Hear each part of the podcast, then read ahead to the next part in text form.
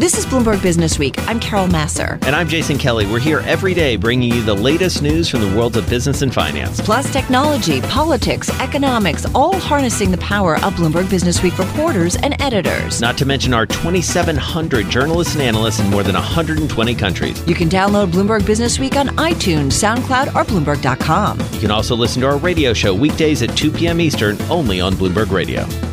So I really, really find these stories that are on the Bloomberg um, that drill down on what trade policy, trade wars, and tariffs mean for U.S. workers on the ground really, really important. And that includes a story that today looks at what tariffs by the Trump administration have meant for one steel town in Illinois. Writing that story, it's a, a dynamic duo. Shawn Donnan, senior trade reporter at Bloomberg News, he joins us in our 99.1 studio in Washington, D.C. And then right here in our Bloomberg Interactive Brokers studio is Joe Deaux. He's metals and mining reporter at Bloomberg News. These guys went on a road trip. Shawn, kick it off. Tell me where you tell us where you guys went and what you were looking at. So we went to a place uh, called Granite City, Illinois. It's uh, right across the Mississippi River from St. Louis. It is uh, an emblem of what Donald Trump likes to talk about as his victories when it comes to trade policy. Uh, Granite City is home to an enormous U.S. steel plant that, in one form or another, has been there for more than 100 years. Uh, and it uh, had shut down in 2015. Uh, in 2018, after Donald Trump introduced steel tariffs of 25% on any imported steel, the blast furnaces, there's two of them at Granite City, were refired, and there's now 1,700 people or so who are back at work there it is a success story on the face of it for Donald Trump's trade policy. And what we set out to discover, and this came out of conversations Joe and I had been having about the steel tariffs and what was happening in the steel industry, was you know what what was happening on the ground. What, mm-hmm. What's the real story? And when you scratch the surface a little bit here, you discover that almost two years after these tariffs went into place the steel mill is facing a lot of the same questions that it was uh, before it shut down in 2015. The real economics of an aging steel um, plant haven't changed. Right. And that really casts a big shadow not only over the workers there, but over a whole community of people. So, Joe, come on in here. Tell us what's going on in the business that is reflected uh, in Granite City. Yeah, I mean, this is so Shawn and I had been talking about kind of what's the next steel trade story we can work on. And what we drilled down to and was I essentially said, you know, Shawn, we've we've basically we've hit a reset button two years after the tariffs were implemented, and really what it is is U.S. steel mills versus U.S. steel mills, hmm. and we're really talking about integrated versus uh, mini mills. Granite City comes back online because it gets an injection of profit. Uh, the company is able to reopen it. They're able to bring it in at lower cost. Um, but they face now the same troubles in the future that technically all the integrated mills face, which is the mini mills that are all over the United States and produce at lower cost because the power is less. They can turn them on and off quickly and not have to do all this these. This is a story we've heard before, right? This is a story we've heard before, and, yeah. and we're finally kind of bringing this all together. We've we've had a couple years for everything to play out, right? And when you talk to the steel executives, prices are lower than they were a year and a half ago, and they basically keep preaching the same thing: we got to be lower cost and we got to be competitive.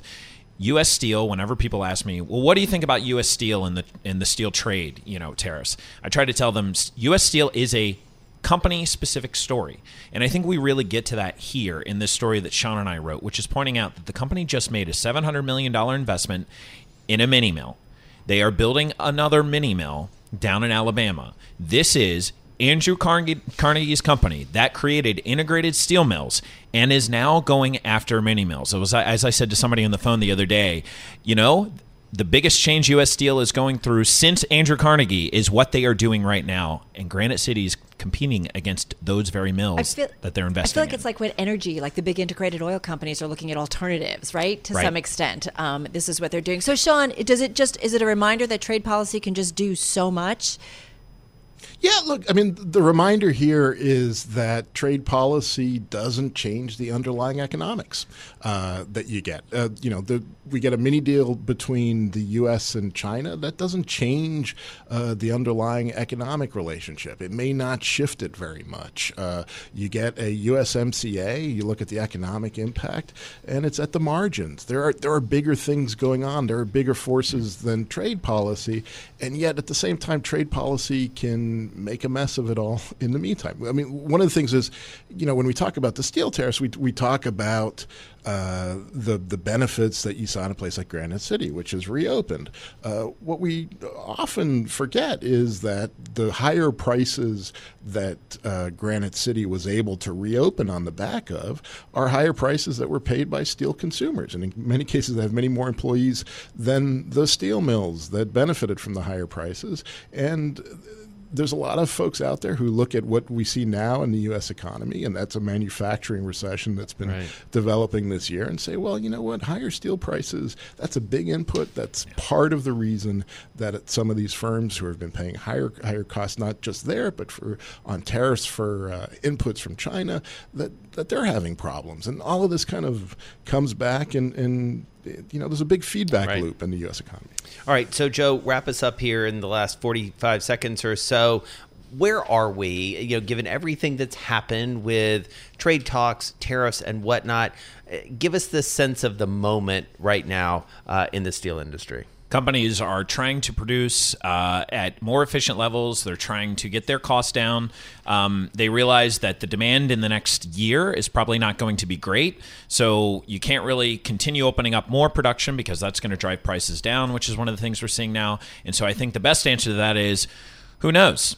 Uh, it's not a great situation, and anybody in steel will tell you that. And also, people who are buying steel will tell us it's great that Granite City opened back up, but at the end of the day, I'm still looking for the lowest price to ship yeah. up and down the Mississippi River, and they might not be it in a year. And you have to compete with the likes of China, right? Where there's also so much nonstop. Pressure. Yeah, exactly.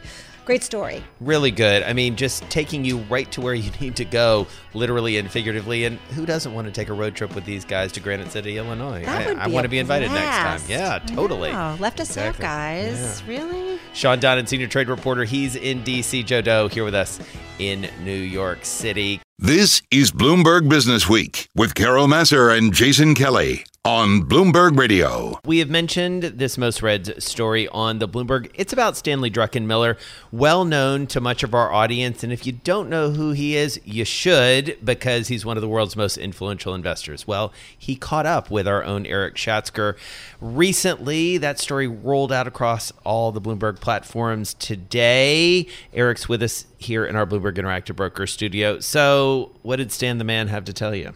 Jason, Stanley Druckenmiller, for those who don't know, was the greatest hedge fund manager of his generation.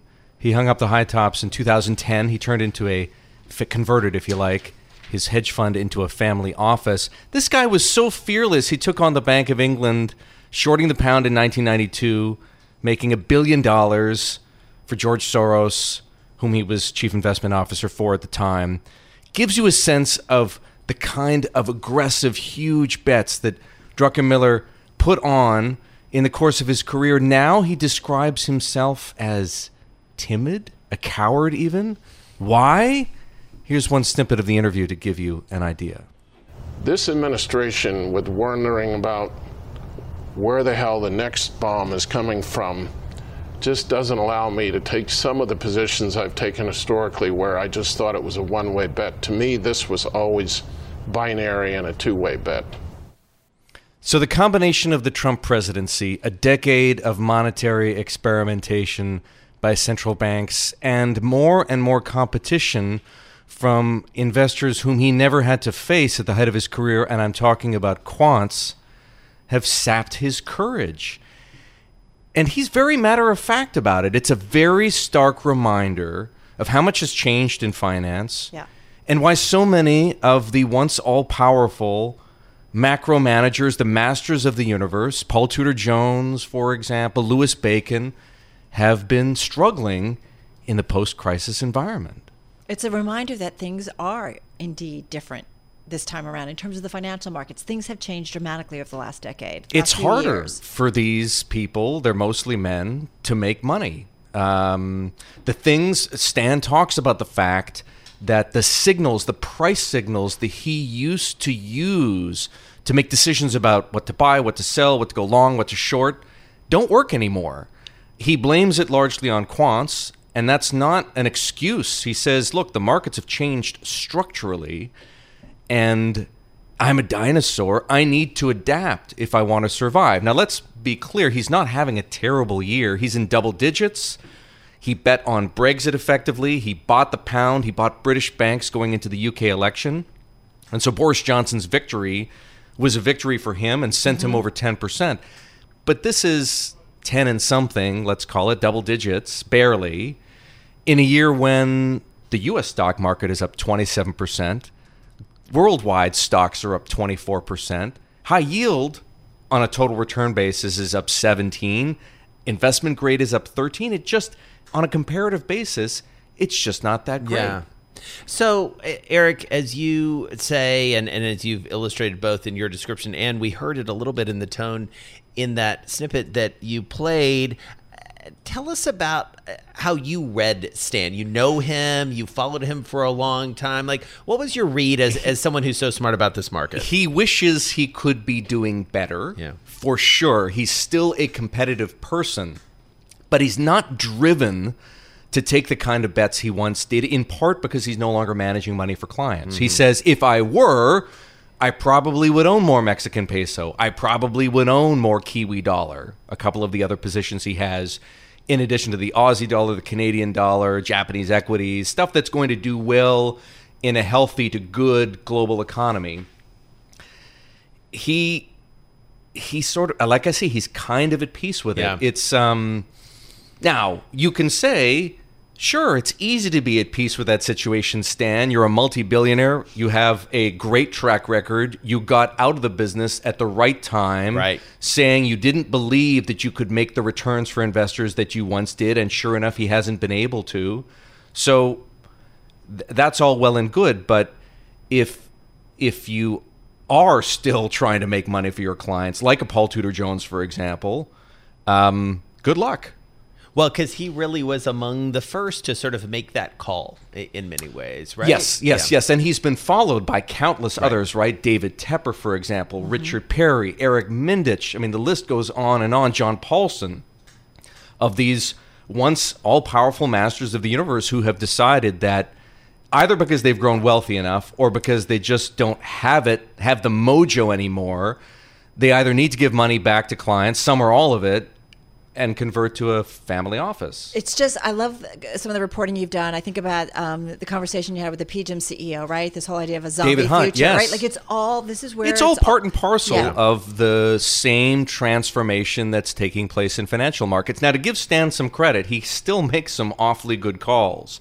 Last year at this time, he was long treasuries because he felt as though the Fed was overstepping and was going to have to cut back. And sure enough, starting in July, it did. Now right. he's short treasuries, thinking that they're going to have to uh, they're going to have to cut. Uh, excuse me, they're going to have to raise now yeah. that they've yeah. cut three times in a row. Exactly. Well, it's terrific and no surprise, one of the most read stories.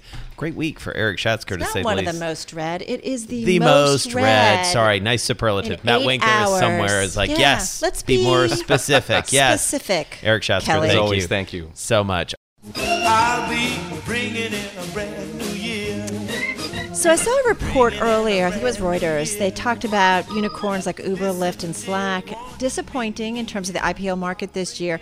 But even so, U.S. venture capital firms giving birth to a record number of unicorns in 2019. So let's get some thoughts on the world of venture capital, what's in store for 2020. Lonne Jaffe is back with us, Managing Director for Insight Venture Partners here in our Bloomberg Interactive Broker Studio. Welcome back. Happy almost New Year. Thank you. Great to be here. so, what, I mean, God, if you went back a year from now, nobody probably would have predicted 2020 or 2019, excuse me, in terms of WeWork. Like everybody was looking forward to these big unicorns finally coming pub- public. Didn't actually play out, I think, like we thought. So I don't know. What does that mean, maybe potentially for 2020? So it's interesting. The, the number of IPOs was down a little bit in 2019 versus the prior year, but the amount of capital raised was actually up. And the software companies did pretty well. So the the uh, the companies like WeWork that were very high growth, but where people had concern over corporate governance or viewed them as being potentially challenged from a unit economics perspective, and maybe they were an investor-enabled services, right? Like the customers weren't paying for the product, the investors were paying for the product. Um, those were the ones that struggled the most, and I think you'll see some similarities going into next year, where the companies that will um, that are more likely to try to come out, and the ones that will do the best will be the ones with really high gross margins, high degrees of recurring revenue, um, you know, really strong sources of economic power like uh, network effects, and, you know, multi-sided marketplaces, platform effects, machine learning, things like that. And so you mentioned WeWork, the W word. Um, what's the lesson? What's the single lesson that you take going into 2020 that you feel like the market will learn? I think 2020 will be the year of governance and privacy and uh, and diligence. So, um, you know, within our portfolio, we've been investing pretty heavily over many years in cybersecurity companies. This year, we've started to invest also in in privacy technology. For example, we invested in a company called OneTrust, which is one of the leaders in privacy software.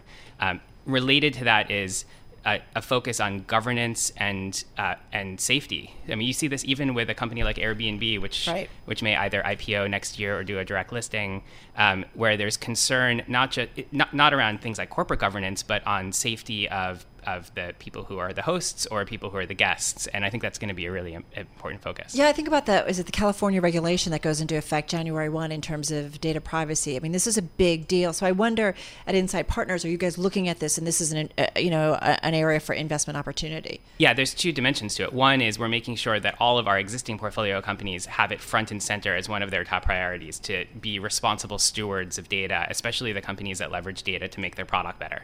And then second, it's a huge market opportunity opportunity because yeah. uh, you know, cybersecurity has gotten to the point where you can actually buy pretty good technology from vendors if you don't know how to do it yourself. If you're not Google or Facebook and you don't have really good internal security talent, for privacy, it's still the wild west, and you know most companies are struggling to even really understand what they've collected, let alone secure it and make sure that it's being treated carefully. So when we think about this year, one of the big themes, we've been talking a lot about this, sort of what are the big themes of 2019, it's this private versus public vis-a-vis valuations, vis-a-vis growth, vis-a-vis transparency, diligence, governance, all of those things that you just mentioned as well. Where do we go in, in 2020 in that private public tension, as it were? Yeah, I mean the the companies that will go public, I mean, the reasons to go public are you get increased transparency and uh, some additional liquidity, and you also see um, companies using their public liquidity to do acquisitions. Um, there's also lots of reasons to stay private. You have more flexibility with experimenting uh, with your business model. Um, the kind of stuff that you um, you get from being an Insight Partners portfolio company, right? We have 70 full-time people at Insight who help with marketing, sales, product management, technology architecture. Um, it's very hard to get that from a public market investor you know, to the extent that public market investors are active at all, they tend to be focused on return of profits and not on responsible growth. Um, and so, so I think people will, and, and there's a huge amount in, in, software. There's a huge amount of capital available to stay private if you want to. So, so companies are only choosing to go public if it's useful for them. And going public direct versus uh, more traditional IPO, how does that shift or change in 2020? Yeah, and the the, um, the main ingredient, I think, in that decision is whether the company needs to raise capital. Right. And um, there, but there are some other nuances, like the lockup period. If you decide to do a direct listing, can be shorter. Um, you have less con- less control over who your initial investors are going to be. Um, you have uh, sometimes you know you can avoid situations like hedge funds shorting your stock going into a lockup period, um, but you don't necessarily have control over the pricing. You can't decide. I'm not going to. I don't like the price that it's ending up at, and so I'm going to actually withdraw and stay private for a little longer. So I, I think the companies that will are most likely to do a direct listing if they do it are the ones like Airbnb that don't need capital. Mm-hmm. Brian Chesky said that he has more capital on hand than uh, than he did than he's raised so far as a company, right? And that are household names because you need you really need to be able to have an investor base ready to go. Lonne, what's what do you think the future is of Twitter? Right? You guys were involved in this company in terms of investing in it, um, and it's obviously a public company. And I think, you know, I feel like we in the media love it. It's up about ten percent so far this year, but I just feel like there's kind of a love hate. I don't know if love. we well, use it. I no, I like it a lot because yeah. I feel like when there's, especially when there's a story happening, it hits Twitter so fast, and then you know, respected voices typically will weigh in on it. I really find it very useful. I do love it. Um, but I do wonder, what do you think the future is? Because I feel like they struggle in terms of really making a lot of money. Yeah, I mean, I would say for the, the social media product companies in general, they have a level of, uh, of economic power that's um, pretty hard to find in other categories of company, right? So they're multi-sided marketplaces. They have demand-side economies of scale where their product improves as more people use them.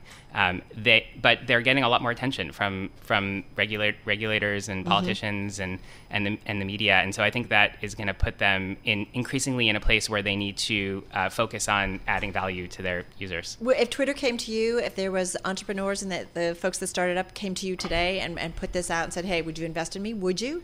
We do take companies private at times. And mm. the, the, kinds of companies that are best suited to that are the ones where um, where they um, in they're in the public markets and they have um, they have a hunger for the kind of guidance and support that we can provide. Mm-hmm. So if they need help with acquisitions or scaling out internationally and, and those kinds of companies.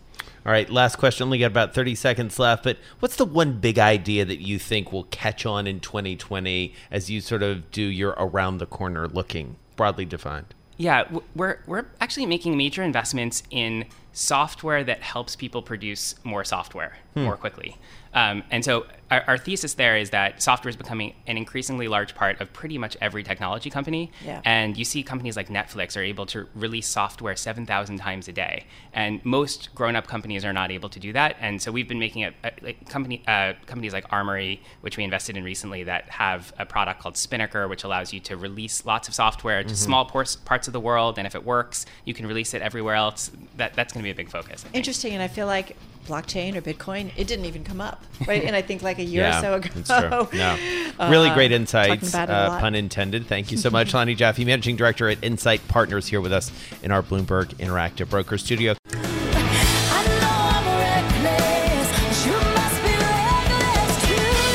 Cover story of the magazine this week. It's about SoftBank, the Vision Fund, and the Japanese billionaire behind it all, Masayoshi Son. This story peels back the layers of it all. Sarah McBride wrote it. She's venture capital reporter at Bloomberg News. She is in our 960 studio in San Francisco. Right next to me in our Bloomberg Interactive Broker studio is Joel Weber, Bloomberg Business Week editor. This story, by the way, among the most read on the Bloomberg uh, today. Um, I got to say, Joel, I love this story, and we want to bring in Sarah in a moment. But I feel like we have talked so much about the Vision Fund, about SoftBank, and Masa this year, and rightfully so. Yeah, I, I mean, I think it's one of the stories of the year, and um, and the magazine, you know, like our, I think our coverage really made a mark back when we talked about WeWork, mm-hmm. and this was still when it was going to be IPOing. Um, and it quickly sort of went off the rails, and we know what's transpired since then. But I think one of the bigger stories, and obviously why we made it this week's cover, uh, was, is about SoftBank, right? That's where the money came from. Um, and when you have a hundred billion dollar fund, it starts to sort of distort reality. So, Sarah, what did you guys find as you reported? Oh, so much great stuff. And by the way, it was a huge team effort with reporters across the globe on this, not just me. But um, we learned some interesting things about, uh, for example, a couple of the partners there, including the very colorful guy and very smart and talented guy who leads the Vision Fund, Rajiv Misra. One of his deputies, Jeff Housenbold, is very controversial. Even the CFO has a department that a lot of people have said is very difficult to work in, including one employee who was told, oh, go back to Utah and get some more wives. And because he was Mormon, he was very insulted and left the Vision Fund. So, yeah, the, there's been sort of a, a cultural, cult, there's a culture side to this story that is uh, worth reading because it's there's a lot of different examples and it, it really uh, goes to show the that even people on the inside say like there's some bad stuff that goes on here, yeah. and sometimes it borders borderlines on on being reckless with their investments. Jason, what stood out to you?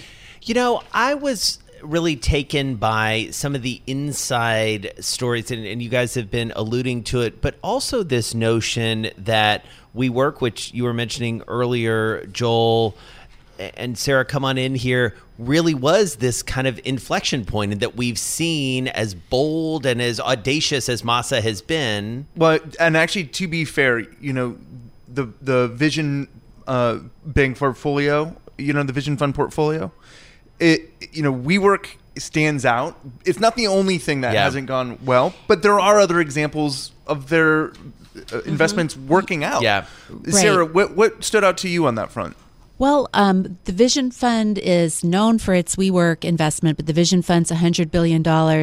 They committed about $4.4 billion to WeWork. So Small. it's just a small percentage of their overall portfolio. They've got some very promising companies in there, especially in Asia. They've got one in South Korea called Coupang that's kind of a little bit like Amazon that's just growing like a weed. They've got a company called Tokopedia in Indonesia, a bunch of very promising ones, but the ones you hear about first are the blow-ups and those often come early in the life of any fund. But what's interesting too, and there is so much in this story, and you're right, it was a team effort, and I highly recommend that folks check it out in the magazine and online. But what was interesting too is, Sarah, you guys wrote about what set SoftBank and the Vision Fund apart, and that is, you know, uh, you know Masayoshi Son, that when he made an investment, it was go big or go, Go home, big. right? And so Right. really pushed the startup entrepreneurs to really expand aggressively, and he profited from that because valuations grew as a result.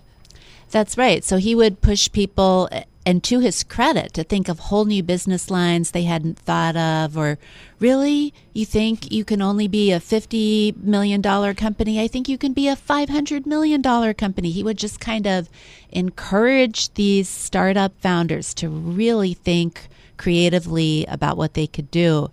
And so um, that uh, sometimes worked out for them. And then other times when valuations got pushed up so high, then that was reflected perfectly legally Right. on their accounting. And then sometimes the marked up valuations had to be marked back down again, even though they were never marked up as fully as um, in other places. Like WeWork was never marked up to $47 billion on their balance sheet, but it still got marked up, which Right. created problems. All right, so Sarah, what does 2020 bring for SoftBank based on your Well, reporting?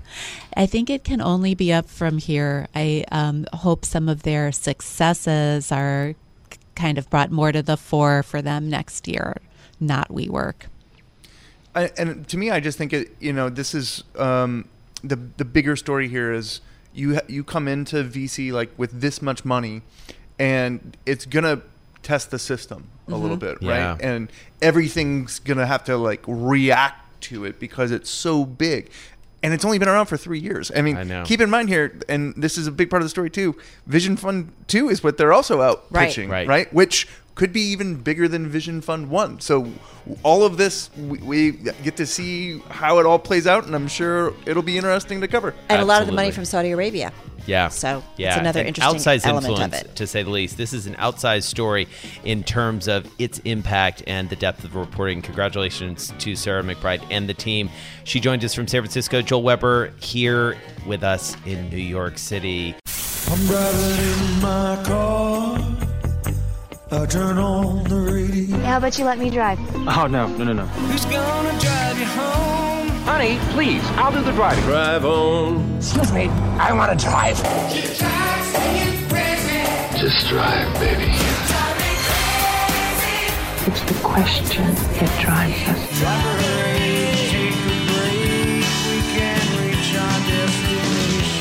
This is the drive to the close That funky music will drive us till the dawn. on Bloomberg Radio. All right, it's time for the drive to the close. Now back with us via phone, Craig Hodges, CEO and portfolio manager of Hodges Funds. He oversees about $2 billion down there in the Big D, Dallas, Texas. That's where he joins us. Great to have you back with us, Craig. Hey, uh, uh, glad to be on. All right, so we're wrapping up the year. We're headed toward Christmas. How do you feel about 2019 now that all is almost all said and done?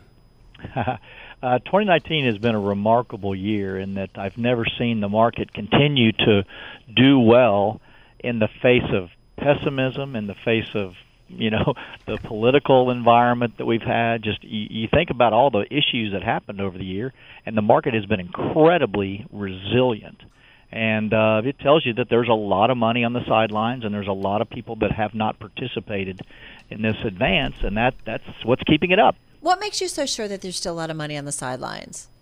Uh, you can look at the statistics. Uh, unbelievably this year, investors have pulled 220 billion dollars out of stock mutual funds this year. That's but there's been an 85 billion dollar uh, inflow into ETFs. So net 135. But there's been 277 billion inflow into bonds this mm-hmm. year, U.S. bonds, and 482 billion into money market funds. That's this year. That's an 11-year high. So, used to, or you know, every market sell-off and every bull market at the end of a bull market, there's euphoria, optimism, people climbing over each other to get into the market, and that is the total opposite of what we're seeing. So it's it's remarkable. And so, Craig, as you look ahead to 2020, where is uh, some opportunities? Uh, let's talk about some sectors or some names that you like. Yeah, you know, here at the Hodges Funds and and uh, you know in our separately managed accounts, um, we really see the opportunities in the market are, are the, the the parts of the market that have been forgotten. Uh, you know the beat some of the beaten down names. Uh, there's a lot of beaten down uh, consumer names. There's a a lot of uh, housing related stocks that have done okay, but not near to the uh, effect you think as, as good as housing is doing now. Um, and you know, there's a lot of uh, material companies, and then energy. Energy, you know, is very controversial, and it's less than you know less than five percent of the S and P now, so no one really cares about it. But it's been a it's been the worst performing sector for two years in a row, and that is that never happens either. So we think that's where the opportunities are in the market. Do you have specific names that you like, um, Craig, within the, in yeah. the energy space? Yeah. Yeah, in the in the energy space, there's several. Uh, Matador Resources, a small cap, best management team in in E and P. I like Concho. Um, you know, a lot of names like that. Uh, the the one other stock that I, I would recommend that's that's that's had a terrible year is Cleveland Cliffs. It's the uh, iron ore producer. Mm-hmm. Stock down from about eleven into the eight dollar range, but they just they just acquired AK Steel. Um, but that that they're they've they've invested in in their business for about the last three years, and those are finally starting to pay off. You're going to see great free cash flow in that company. Um, the company's very very well run and you know iron ore is is essential for you know all the things that you know all the building that we're going to need to do in this country infrastructure wise so um, I think Cleveland Cliffs uh, is a very good opportunity. And in, in that housing area, our favorite buy is Century Communities. It's an entry level home builder. Stocks corrected about 20, 25 percent here just in the last month or so. A big disconnect there, but uh, they're in they're in the hottest markets: uh, Colorado, Texas, uh, Nevada, Georgia. Right. You know some of those. So. So, Craig, uh, talk to me about semiconductors because you are just, I'm guessing, down the road uh, from Texas Instruments. Obviously, a big name there. We're going to hear from Micron after mm-hmm. the close of trading in just a few minutes. Actually, what do you make of the chip space right now? You know, it's it's it's it, recently it's done very very well, and there's been a lot of skepticism, and a lot of people think that uh, you know the cycle, you know, we were kind of near a bottom. Yeah. But it it it it looks like things are improving there. I think that's that's I think most of the prices tell you that it's going to, or you know, that we kind of the worst is behind it but there there hasn't been a whole lot of optimism there. But but we like Micron, we like uh, NXP, uh, Tower Semiconductor, are some names that that we think uh, are, are situated in the right parts of the of the semiconductor business. So it's interesting too. Um, I, I'm curious. Have you been putting a lot of new money to work, or are you waiting for a better entry point, considering the bump up that we've seen, uh, whether it's big caps uh, or small caps? Yes. Um, you know, we just don't fly in with both feet when when money shows up. We're yeah. looking for we're trying to be opportunistic. And you know, even though I am bullish and I think the market will do well next year, we will have sell-offs and those some of those sell-offs will be will be upsetting. But when the Fed's on the sideline like they are and they're saying they're not going to raise rates until inflation you know becomes a problem we're a long way from that so mm-hmm. the fed's on our side for the for the future. And I would just be opportunistic when when the good companies go on sale.